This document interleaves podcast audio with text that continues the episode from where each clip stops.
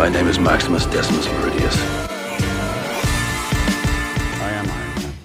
Hello, hello, welcome back to the post credit pod.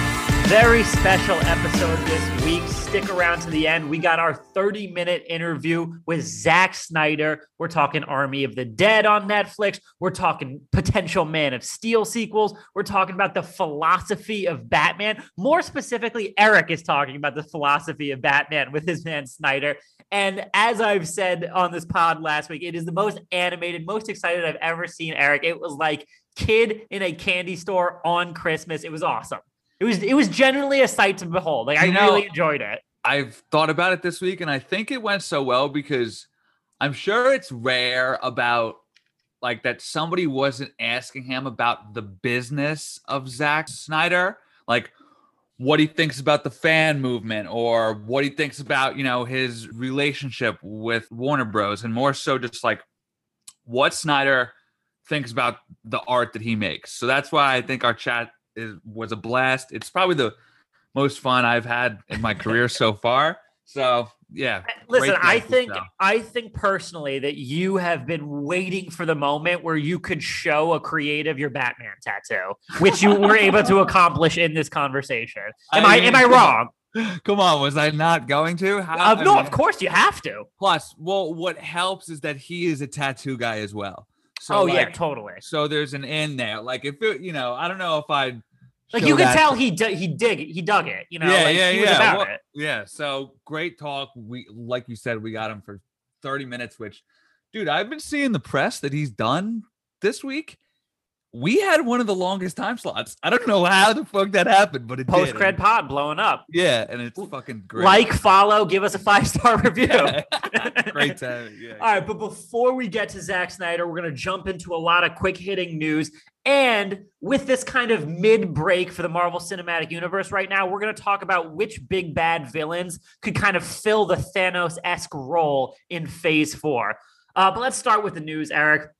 First off, we got Knives Out casting a new story dropping basically every day this week, which is great promotion for them. No, I seriously think it was every single day. That's Seriously. unbelievable. So it was it was uh Bautista Monday, Norton Tuesday, Janelle Monáe Wednesday, Kathryn Hahn Thursday. We're taping this at like 10:30 on a Friday. Perhaps they'll drop one more today too. Yeah. So if there is one more and it's not mentioned here, don't get up all up in our, you know, acts on Twitter being like, you missed this one. but Eric, I mean, just phenomenal cast, just like the first one. And I just want to say how smart of Rian Johnson. First of all, great writer. Hollywood is tripping over themselves to get into his murder mysteries. But he's building a franchise that isn't beholden to like a set group of stars schedules. They don't have like increasing payments with each sequel. It's just a whole exciting new cast every time that becomes its own story. Yeah, well, that was my main note that that's its strength, right? The sell is not so much the franchise Knives Out, but the knowledge that the Knives Out franchise comes with a wide ranging A list cast. Like that's sort of its thing. It's certainly not the first to do it, but the but how long it's been since a proper A list starring who done it? I can't remember in my lifetime Couldn't tell you. That being a thing, right? That was a thing of like Hollywood's past, but certainly not now. So that is what I think the selling point of the franchise is, and that is why Netflix went for it. And not only because you could reinvent the cast, that inherently allows you to reinvent the story. Like you just said, what word did you use? Beholden Yeah. to a certain storyline. They can start fresh every time. The fact that Daniel Craig is popping up is more that he's just like a not so much a narrator, but a narrative anchor, right? Like Benoit he- Blanc. he's just the consistency in the in the style and the tone and the humor that you could come to expect each time. But outside of that, it's going to be a freshly new thing. To name drop shamelessly, I've interviewed Rian Johnson before, and he was like, "Yeah, you know, my my my I've wanted to do a murder mystery since I was a child because I love the Agatha Christie novels, and just Rian Johnson, for any reason, if you're listening, we'd love to have you on the show. Yeah, talk about it more. All right. Disney announced that Jungle Cruise, Dwayne Johnson, Emily Blunt will arrive both in theaters and Disney Plus Premier Access. Means Disney Plus subscribers, you got to hit them with a $30 PVOD charge. on July 30th. So it joins Black Widow and Cruella, and before that, Raya and the Last Dragon and Mulan as kind of simultaneous PVOD Disney Plus Premiere Access releases and in theaters. Eric, I have heard nothing but good things for like a year about Jungle Cruise behind the scenes. I've heard it's really funny, really entertaining. I've heard um, our boy Jesse Plemons, who plays the villain, is absolutely fantastic. No in it. way, he's in this too. So he's Yo, in the, he's in the guy. villain.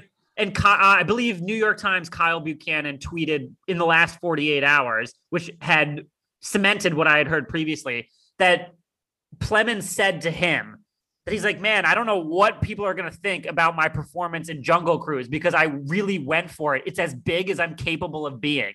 So, Oh. like, Jesse Plemons unhinged, like, I'm in, I'm in. Yeah, big, big is one word that I would never exactly. think of when I think of him. So wow, uh, that just brought up my hype for this significantly. I'm not gonna lie to you. I had no idea that he was not only in it but playing the bad guy. That's fantastic. and apparently just cutting loose and having fun, which is Awesome, yeah.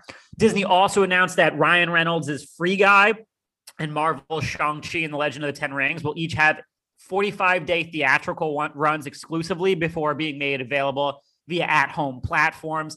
So that seemingly confirms and cements the 90 day window is dead. Disney was under the least amount of pressure to shorten their windows because they are the reigning box office king. So the fact that they're doing so, I don't think we'll ever see a traditional 90 day window ever again. Yeah, but do you think that they're even going to do that for films like Eternals and No Way Home? Because I, I yes, I like- do. Really? Because Yeah. I think that this more suggested of the timeline of theaters returns. Like, look at uh their next two films, right? Jungle Cruise and Cruella and Cruella Oh. and Black Widow, then then Jungle Cruise. all three of those are Yeah. doing the uh what do you call it? Day and date. yeah, the day and date. So it's Disney Plus Premiere Access and theaters. And then their next two films, which are late summer, are doing the 45 days. So that leads me to believe, given that sort of timeline that they're on, that by late by the time fall rolls around, they're hoping to go back to the way things were, or at It's least It's not definitely the way things indicative. were, but not the way things were. But dropping Spider-Man No Way Home 45 days after it hits theaters on streaming seems Well, that's not necessarily streaming. It's most likely would be, you know, premium video on demand for for a price as as the secondary window. Then eventually, uh, you know, streaming other Right. at home platforms. that's But, different. That's but. I, I I guarantee. I mean, first of all, most major blockbusters make the majority of their money in the first uh, four weeks. So the forty five day window covers that. But I I would be genuinely flabbergasted if later in the year their movies go back to a 90 day window. I don't think we'll ever see a 90 day window ever again. You heard it here first, even though I I'm not the first person to say I'm it. not saying 90, but I just feel like You, and you got to remember every major studio now. So Paramount, Sony, Warner Brothers, uh, Disney, um, you know, even even other like streaming type studios. Every single one is now agreed to a shortened window with some major exhibitors. gotcha. Okay. So it's a whole new world we live in, man. The pandemic Yeah. just expedited the I'm- trajectory we were already on. I'm fine with it. As we've said, you know, uh the choice is great. Uh both Cruella and a Quiet Place Part 2 come out on the 28th. Yeah. I'm going to watch Cruella at home, but that's because we're going to get screeners, but I'm going to go to the theater to watch Quiet Place the day it comes out. And that's the point, right? Like the choice. And I think that that is Flexibility, baby. as fans, you know, this is not what we've always wanted, but now that it's here and once we live in that world, we're we're going to be like, "Oh, dude, this is it." I'm gonna see uh, Quiet Place 2 on- that Saturday, and it'll be my first movie in, in Exactly, 15 months. exactly. Pumped. And apparently, we don't have to wear masks indoors for that shit either anymore. So I'm probably still gonna wear a mask just to be careful. Look, you saw eight Yankees caught it, even though they were vaccinated. yeah, well, that's because the Yankees suck. Man, fuck you, Mets. That's that's that's something a Mets fan would say. The Mets All are right. good though.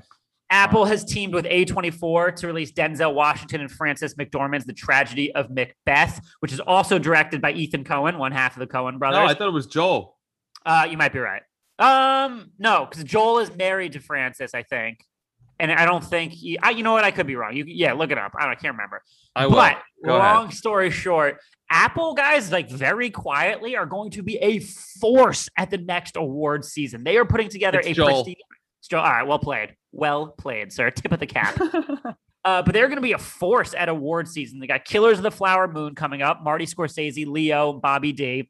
They got Emancipation, Will Smith's uh, slave drama. They got Finch, a Tom Hanks sci-fi movie. They got Coda, which is a highly hyped Sundance film that they set a, uh, a festival record with a $25 million acquisition. They got Kitbag in a couple years. Ridley Scott, Joaquin Phoenix, Jodie Comer. They got Snowblind, a Jake Gyllenhaal thriller, and, and a handful of other, you know, quote unquote original films that they've added to their docket. So very quietly, Apple's becoming a player it's getting there. It's getting there because when you scroll through their films these days, it's pretty barren, but coming.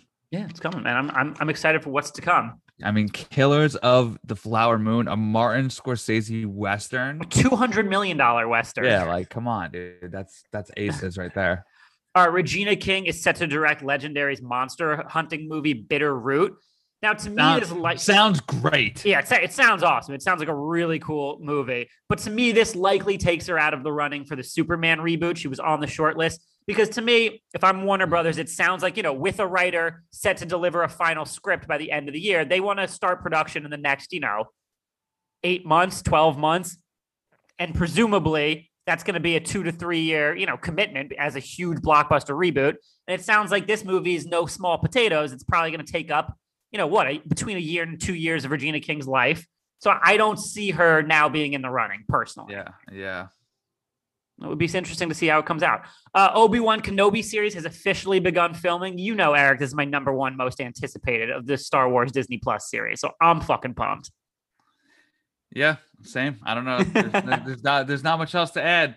Ewan did say something on Jimmy Kimmel Live about his costume is not quite the same as the one that we last saw him in, leading, fan, leading fans to obviously think that that means he's going to be rocking sort of the Clone Wars armor that he rocked, like that white sort of shoulder padded thing.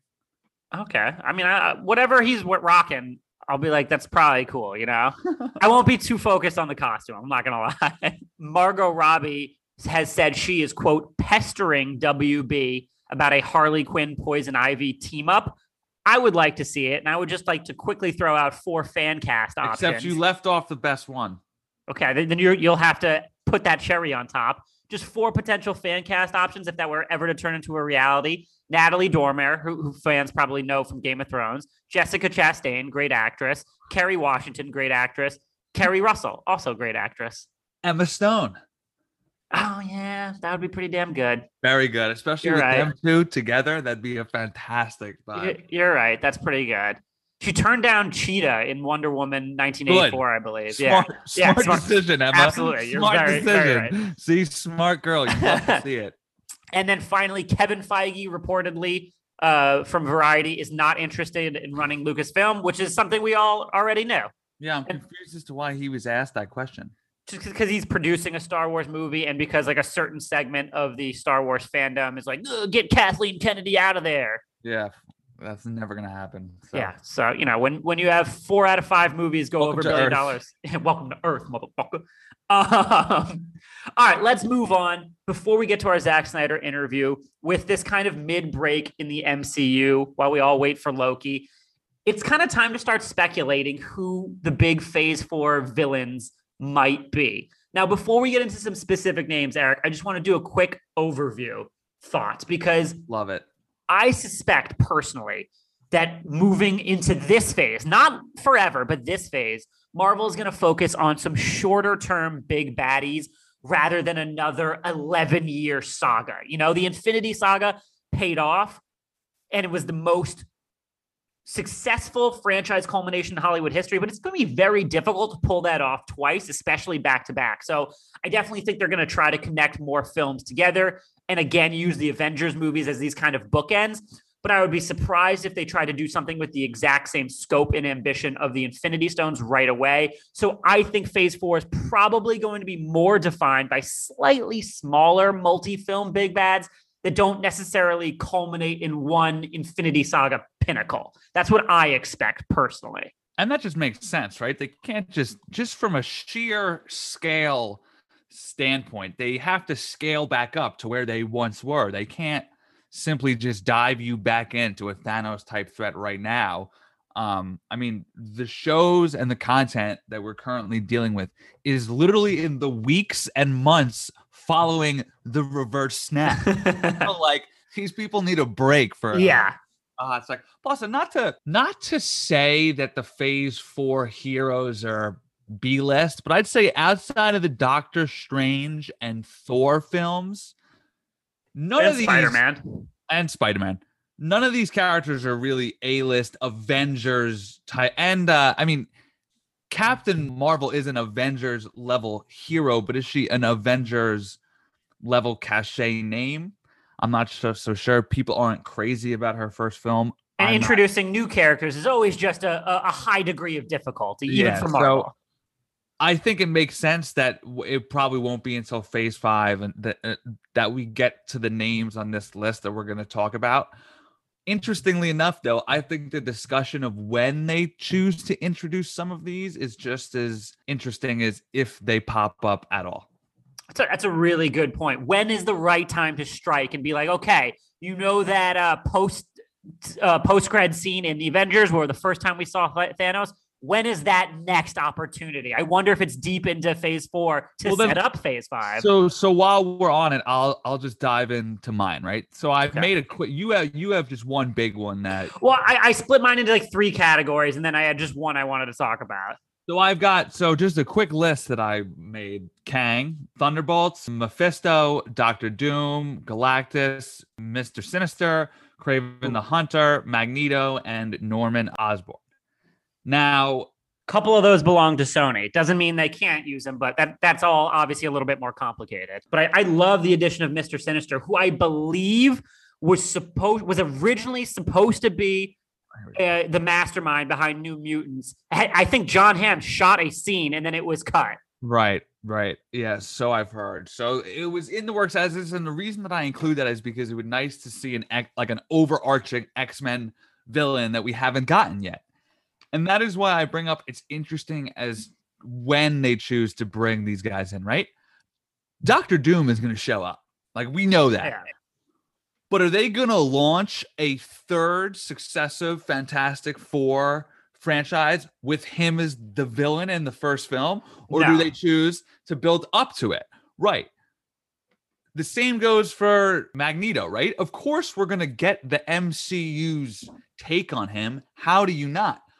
But where the problem comes in is the timeline. You feel strong about this that you cannot change his Nazi Germany origin story. Fine. At, the very least, he- he still has to be Jewish, even if the Hold- you got futz with the timeline. And that may be the, be the case because the MCU is currently in the year 2023. yeah, it's we, gonna, that's gonna be tough. we aren't going to be getting these characters in world timeline for, I don't know, another three, four, five years. So And they could even start with more uh, obscure X Men characters, but like you said, a little bit with Doom. Like we build up to, oh, Magneto's like in the third movie or something. Right, exactly. What about Galactus? He feels like a eventuality, right? Like he is sort Big of the, the end all be all Marvel villain. He's literally called Conqueror of Worlds or some shit. Just a, just a completely insane subtitle.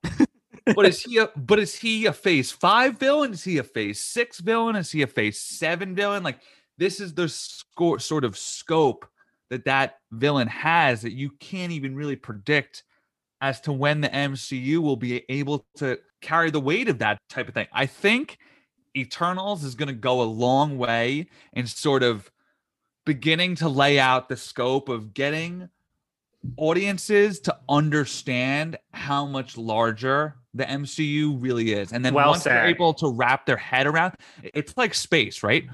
When they there's that famous gif of like it zooms out on the planet and then it zooms out on the Solar system and the galaxy. system Yeah. galaxy. So the MCU pretty much has to do that now. I don't know how long that's going to take, but the way in which they lay out these villains is going to play a part in that. Absolutely. And I, and I think all the names you just mentioned are really interesting. I think basically a ton of them have to be included at some point. I've kind of just split mine into like three categories of the types of villains I think we'll see at some point moving forward. You know, number one, we got those cosmic, supernatural, overarching threats, like you mentioned. You know, that's That's a Thanos in the Infinity Saga. That's potentially a Mephisto, which obviously has become a meme at this point. That's you know Kang Perhaps we've seen him already. Heard it here first. Post cred pod theories. You know, we got a Kang who I'll get to, and we'll get we got a Galactus.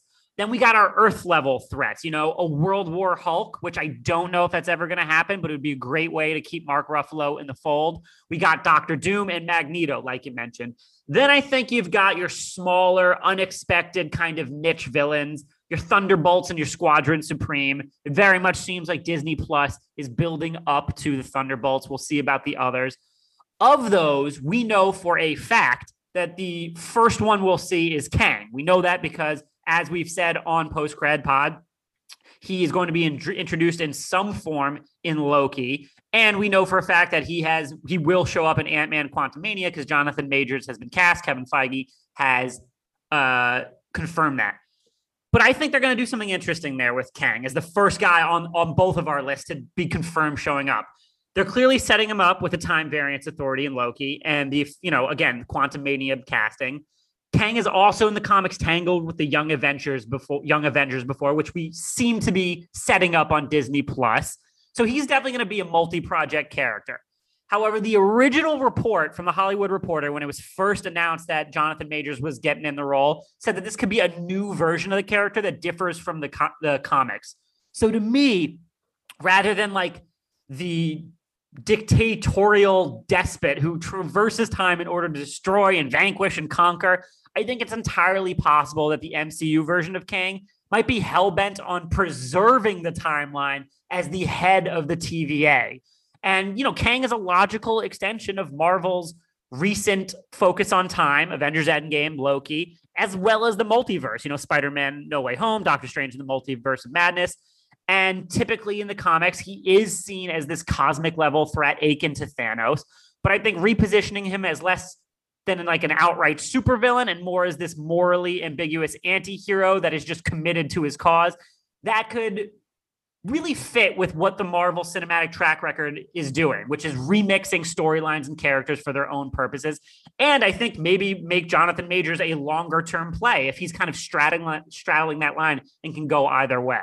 So I think that's all interesting with the first character we'll see from this What lends credence to your theory is that Kang in the comics has a connection to the young Avengers, which is something that we all agree is coming, and making him more palatable for a younger group would likely be a goal of theirs. Definitely. But I, I really, you know, we both hope that No Way Home is not the end of Tom Holland's Spider Man. And assuming it's not, which we fucking don't know, like you have to use Norman Osborn, right? You just have to. He's he's Well, too- and I and and I had that one wrote down here too, but I, I didn't bring it up because you're right. A lot of it has to do with where No Way Home leaves us. yeah. If Tom Holland, he's what 24, he could Yeah, do this like that. for another six, seven years if he wants. They could do, He could do it for another 10 years. yeah. Three, well, at that point, I'm sure he'd burn out. But point being is, you know, he's gonna star in, not counting the one that's coming out later this year. I would imagine at least two to three more Spider-Man films. I genuinely do. So that gives them a chance to do one of two things or both. Give fans somebody new like Kraven, who fans have wanted for a long time, is widely considered to be one of the most iconic Spider Man bad guys. Or, and again, this sort of comes down to my point about Magneto.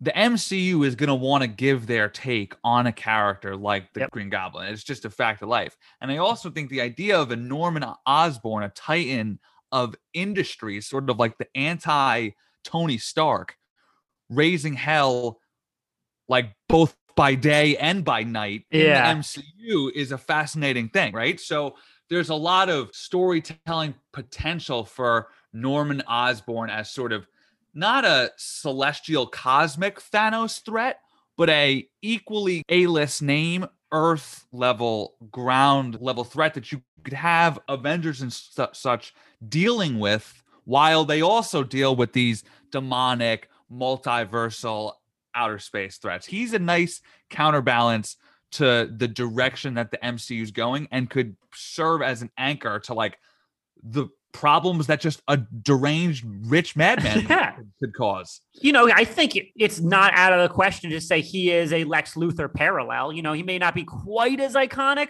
but Right. certainly up there. And, you know, I, I think some of these names have been thrown out, some haven't. But I'd love to see like a Matthew McConaughey, a Jean, Giancarlo Esposito, a Bob Odenkirk maybe take on that role. I, I think a lot of that would be fun. Yeah. So, I mean, though we, Let's get crazy. Brad Yeah. Pitt. Fuck it. well, we just want B Pity and everything. let's I know, real. I know, I know. That's what I was saying. Of, of course, I would love to. I don't think he wants to do that, No, sadly. I know, but like, do you think guys like that ever crack? What do you mean? Like, you got to assume that it's a moral code on their part, right? Like, just to think that Disney hasn't approached the Leos and the Brad Pitts of, of the world with a fat bag. I don't think it's a it's a moral thing. I just think those No, guys not, at that not, level, not not moral. Sorry, creative, artistic code. maybe. But I also genuinely think like a lot of these guys are Marvel fans, but I also genuinely think you know I just don't want to be locked into like a multi-film picture like contract. I want to chill. Like Brad Pitt's like I sparingly act now. I like producing. He likes architecture. Like Does he he just wants to chill. act though? I feel like he's busy again. I mean, like, he's starting to get busy, busy again. But he has said in interviews, he's like, you know, I choose. I'm very selective with my projects. Like, I, I, don't even think these guys are like, oh, it's beneath me. I, I just think a lot of them are like, you know, I want my freedom. I want to be able to be like, Yeah, no, I'm gonna go do this fucking play on off Broadway Right. randomly. Right, right, right. Good call. But yeah, I mean, so long story short, there's so many exciting options that I think Phase Four has the chance to be very exciting while going in a different direction with its villain architecture. And we're gonna find out soon. yeah. But before Loki we may find out, have that first that first step, that first key. Oh, I'm ready, baby. I'm ready. But before we find out, let's talk to another name associated with the superhero world about all his upcoming projects, all the things that could have been. That is the Zack Snyder interview. And please, afterwards, let us know if you have any thoughts, comments, hit us up.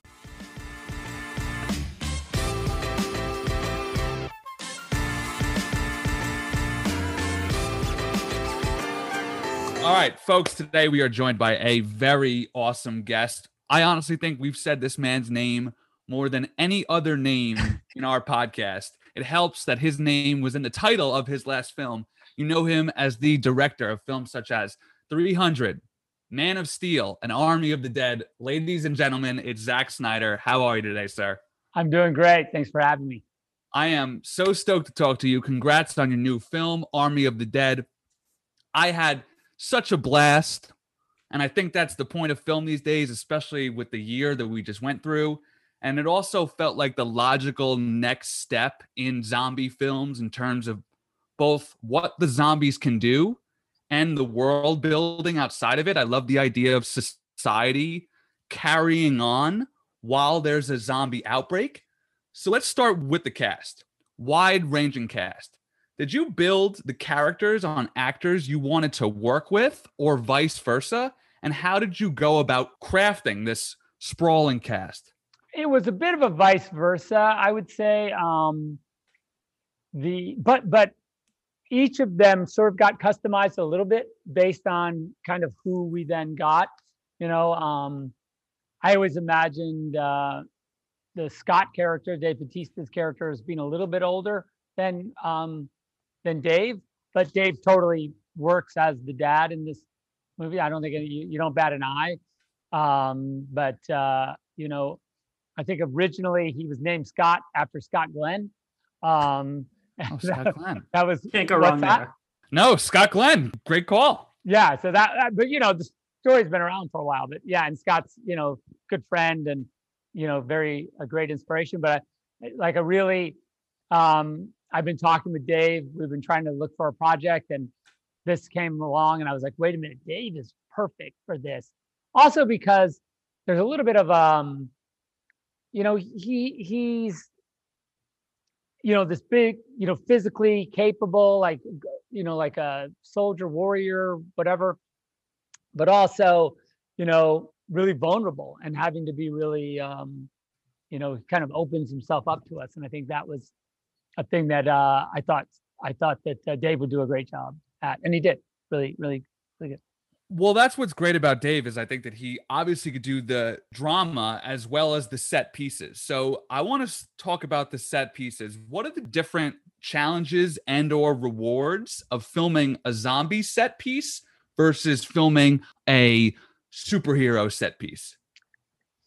I think with um, what we were able to accomplish uh, with, say, even casino, we call it casino battle.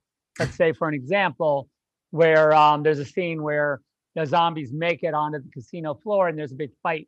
Uh, they're just trying to make it to the elevator, cross the, um, you know, you get to really see, as opposed to like, say, doing a superhero version of that, where some you know, Superman's got to fight his way through, you know, whatever it is to get to another place. It would be pretty much pieced together through visual effects and slowly evolve over the course of, you know, whatever the year of post. But in the case of this, you know, and the fun of it is you really get to see, you know, the zombies, the fighting's happening right there, and it's really a really rewarding and fun to really shoot them, you know, physically in the space, physically fighting. I do love that, um, doing that as well. You know, like to do the actual, actual fights uh, right on camera, and so it's a slightly different process, but same, same uh, basic outcome. You know, the hope is anyway for the the drama and the action to all kind of come together in this little in the set piece sequences. So, Army of the Dead is this big budget, ambitious original movie for Netflix. I'm wondering, is streaming the kind of only viable home for these types of original home run swings that aren't part of pre existing franchises and known IP these days? It's an interesting, it's an interesting way to think about it. Um, I don't know that I've only, you know, this is my first movie I've done with Netflix. I haven't analyzed the marketplace in a super deep dive, other than to say that it is true that uh, Netflix and, and, and in regard to Army, that yeah, this is original IP. It's a big budget, but not huge budget. It's not it's not a you know superhero tentpole budget, but you know the world building and sort of the sort of the specific like entering of another world is very is is akin to that kind of um, summer blockbuster creation. Um, I purposely tried to give it, even through the photography, a very sort of intimate and kind of really kind of um, uh, organic feeling because I knew we were, we were going to be dealing with these huge elements, and I thought if the movie was doubly slick that you can lose one. You know, like the audience has to keep buying all these different zombie tropes and different uh, cinematic tropes that I kind of purposely keep slinging in. And I wanted to make sure that the photography kept you hooked, that the the actual the camera and the way we were using the camera was almost you're a third person, you're part of the journey and I felt like that I could keep stacking on the tropes um, because I kind of had you along, like you couldn't get away. You right. were like you were like one of the members of the team, and um, yeah, so that so that was kind of the why of it. But but to get back to this whole notion of, but I but I did want to create um, this sort of feeling of a summer blockbuster, a kind of tent pole because I felt like it's well, a cool. It was job cool, done. Thanks. It's a cool, also for me, and just in my partnership with Netflix, I just feel like that this is a cool thing to start doing, uh, sort of in the net in the Netflix format, where Netflix is a place to go for these kind of blockbuster movies. That's what I kind of want to that language I think is is right. really cool and, and a fun thing to play. Even now, I, and even Netflix in response to the movie has said like, okay, well let's put it in theaters as well. You know, that's a cool. Like Which, I never. Congrats on that. Yeah, yeah. congrats on that. No, the news really just came out. I think today or was that last yesterday, night? Yesterday, yeah, yesterday. Time Yeah, so all that's- blends at this point. yeah so that's so it was a really cool development and i just thought that was a it's kind of this full circle kind of affair which i think is cool Well, you bring up a great point about being full circle. That leads me to what I want to ask next, Zack. Was there a sense of catharsis and re- sort of returning to the genre that started it all for you? And did you make that choice on purpose?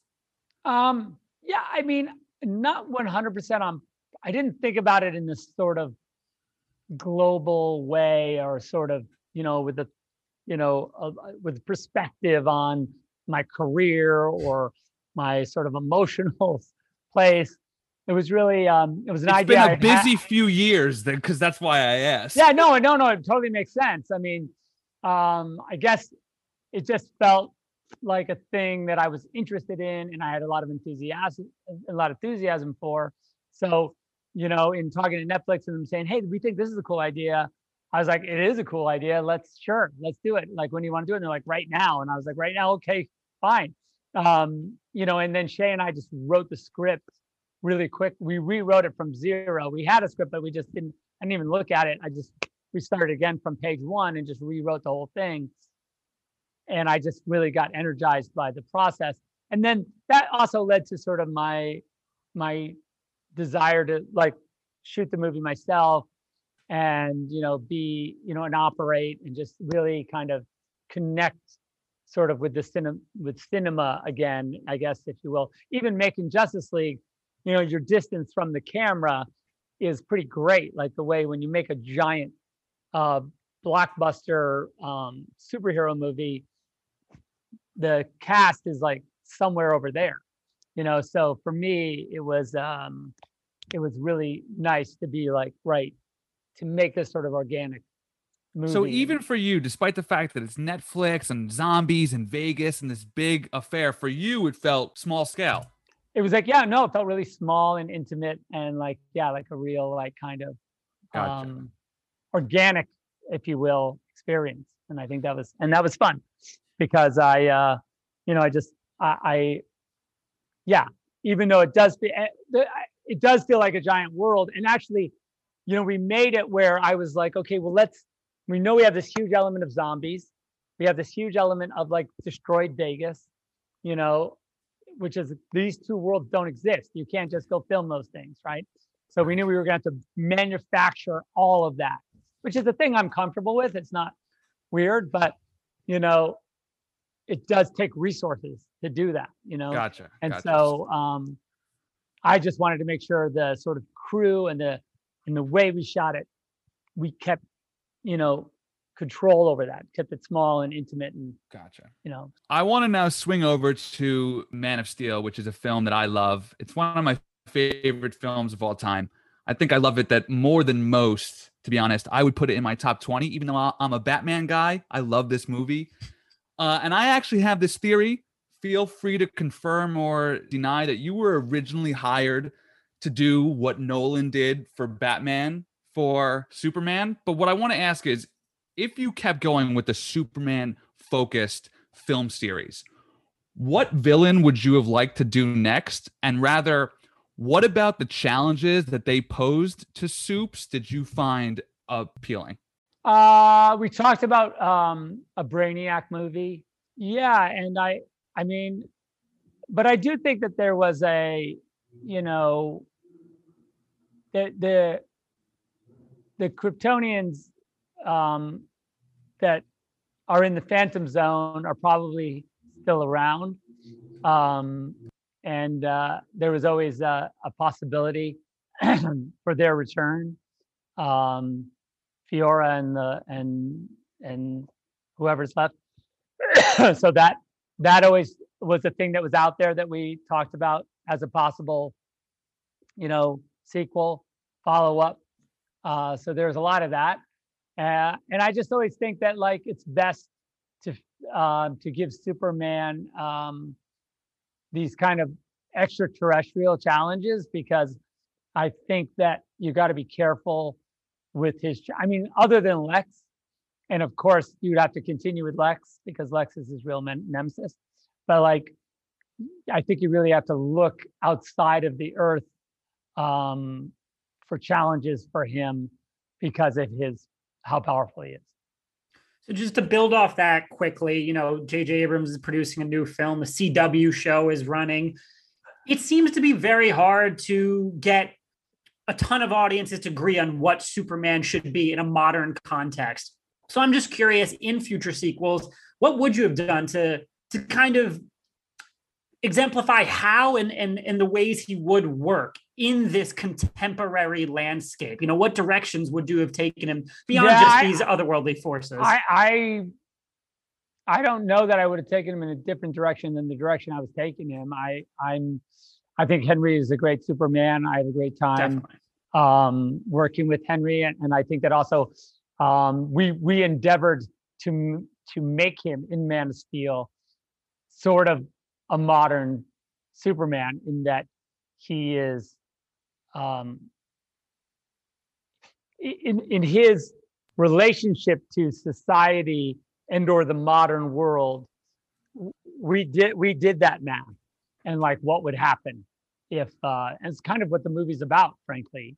Um man of steel is about like what if superman what if we really had a superman? What would it mean you know? It comes I- across. I think I think time is going to be very kind to that film, Zack. Um, I think that the human parts are the best parts about it, which is an achievement unto itself.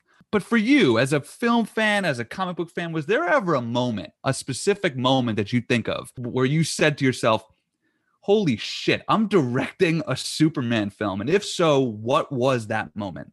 probably uh smallville battle which we shot pretty early in the schedule and henry was just standing out on the streets of smallville in his superman outfit you know kind of walking down the street and i was just There's that looking on the iconic shot of him in front of the flag. yeah. Yeah. and i was just like geez like okay I don't All right. blame you, dude. Oh my Yeah. God. this is this is cool. yeah, but it was cool, and it, those moments are short lived because, like you know, Henry would walk up to me and be like, "It's hundred degrees out here," and he'd like pull his sleeve and sweat would roll out of his suit, like pour out, and I was like, "Oh, geez, like that's that's crazy." And I'm His so- sacrifice doesn't go unnoticed, though. I, I like yeah. to say it's the Man of Steel is the closest we'll ever get to a, li- a good live action Dragon Ball Z movie because of how epic and unbelievable the actual choreography of those fight scenes were, yeah, especially Yeah. the Smallville scene. yeah, yeah. Yeah, Zack, I love that film. So thank you for that. Uh, I want to now switch to sort of the reason why I'm in this space to begin with, and that is Batman. I've Got a tiny little Batman tattoo. Oh yeah, that's pretty cool. as you can see, yeah, this is Gotham and whatnot. So I want to ask you because this is where I really nerd out, man. What is the most misunderstood aspect of Batman to you, and how did you try to explore that? I guess for me, you know, there, there's there's a couple there's a couple like sort of philosophical approaches you could take to Batman, and um, Monk Warrior um, was not the way I went.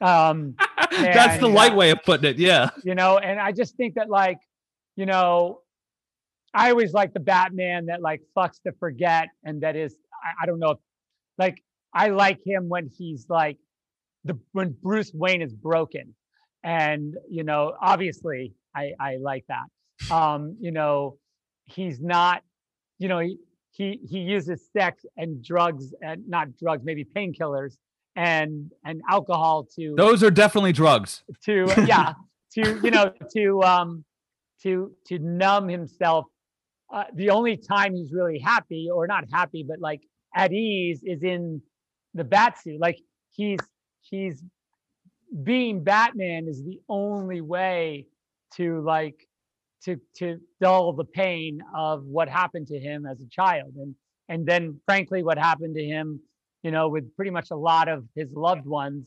Anyone apparently anyone who batman loves you know he can lo- he loses.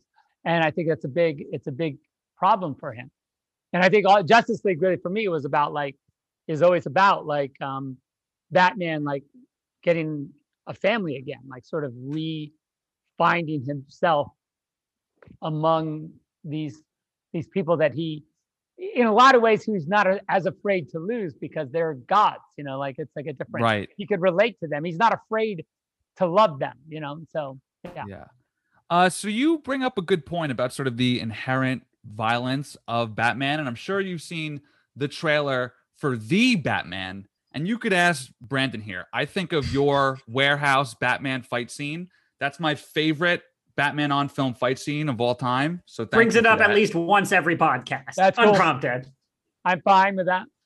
So what I want to ask you is, in, in- including your Batman and the sort of new version that we're getting, what do you think explains, if at all, the growing acceptance and or embrace of Batman's inherent violence? Is it a societal thing? Can, can, can you peg that at all? I mean, look, uh, the truth is that uh, if you're going to come up, it's it's you, the rubber hits the road when you start to analyze um, the practicality of Batman apprehending the bad guy and or confronting what we would consider the the, the villain um, without a, a, a violent conflict with inside inside of the that mythological confrontation. I don't think there's a way to to well, I mean there is, you know, the bad guy could just surrender and um, you know, or Batman could decide not to get involved. Those are the two options for us not to have violent resolution of that conflict. And those are fine, those are fine ways to go. I don't know that it's an interesting movie um you know um but it's it's a it's a certainly a viable option uh for for them to just negotiate their way out- through it.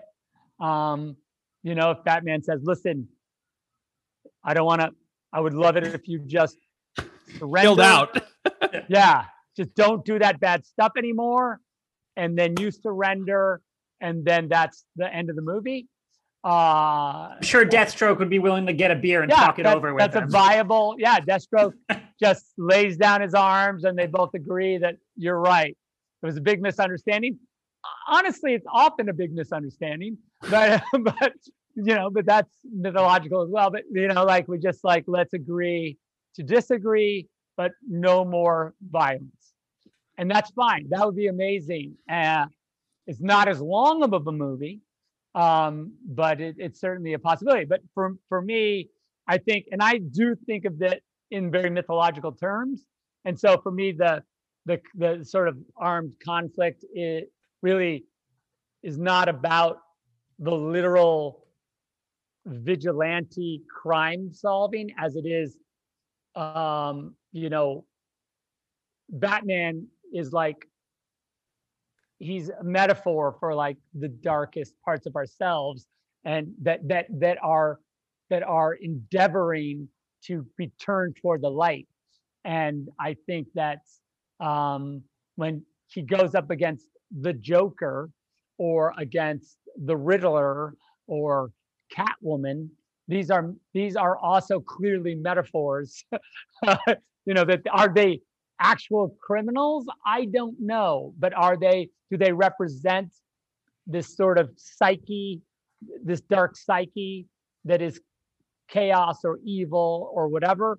And does he have to confront it directly? Yes. And so that does often manifest itself in some sort of physical fight. And whether or not that's you know the thesis that it's accepted by modern culture that's an that's another debate but and i'm i'm i'm happy to talk about it but i just think that we end up with at least from my point of view this this you know mythological battle is like a battle for our souls you know and like batman's on one side and evil's on the other and they're going to come to blows Well, based on what all of you just said, I'm going to sort of tie this all in in one nice bow. What do you think our real world could use more of right now? Batman or Superman and why? Well,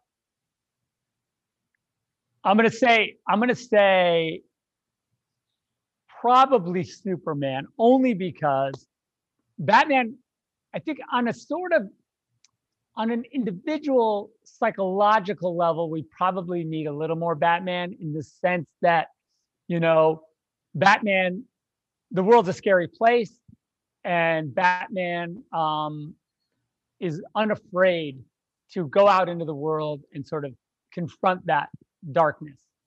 But I do think that the Superman, the reason, and, and so, you know, just from a purely sort of, you know, uh, confidence and um, a way of living in like uncertain times, Batman represents a, a proactive approach to the world.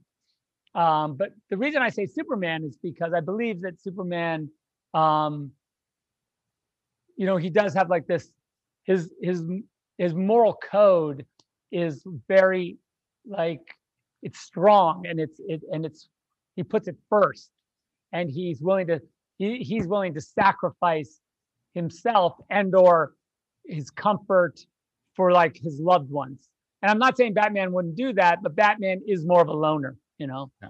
in Yeah. that way Well, Zack, that's going to do it for us. I thank you for your time, sir. I am an immense fan of yours, so this has been a huge thrill of mine. I am I am rooting for you deeply in everything you do going forward. Everybody, make sure to go out and check out Army of the Dead in theaters on Friday. What is that? May fourteenth, right? And then Netflix on the twenty first. on the 21st on netflix Correct. so you can watch it both times it's fine go to the theater and then Yes. gonna want to check it out because there's a lot of easter eggs we're gonna have to talk about this for Do you have one that you could give us right now to keep I, I out? think the, I eyes? think the thing to look for, and it's not really an Easter egg as much as it's a as it's a layer, and that is the you'll notice that some of the zombies um there's a particular something going on with some of the zombies.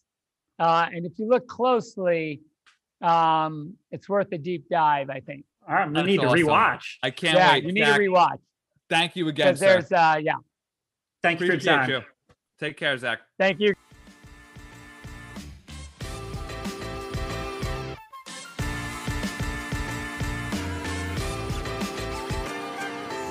All right, big thanks to Zack Snyder for joining us here on Post Cred Pod. If you guys like that, follow us at Post Cred Pod at Twitter. Leave us a five star review. Let us know what you want to talk, what you want us to talk about next. Is there a theory? Is there a show? Is there a movie? Is there an idea you have? Let us know on an Apple Podcast review, and we'll get to it. few things here. Thanks to Zach. Go check out Army of the Dead, which hits theaters today, May 14th, before streaming on Netflix next Friday, May 21st. Uh, we are close to 5,000 followers on Twitter. So if you could help get us there, that'd be great. We launched August of last year. I am currently speaking on May 14th. So that gives us June, July, August, three months until our one year date. Can we get to 10K in that time? Let's go. Let's just- go. I don't. I mean, I, I I would love to see it. It's gonna take a hell of a push, but share, retweet, subscribe, all that good shit, y'all. Talk to you next week. Until next week.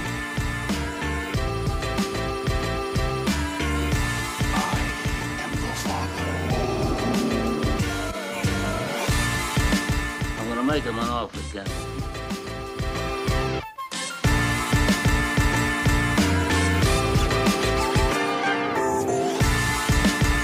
My name is Maximus Decimus Meridius.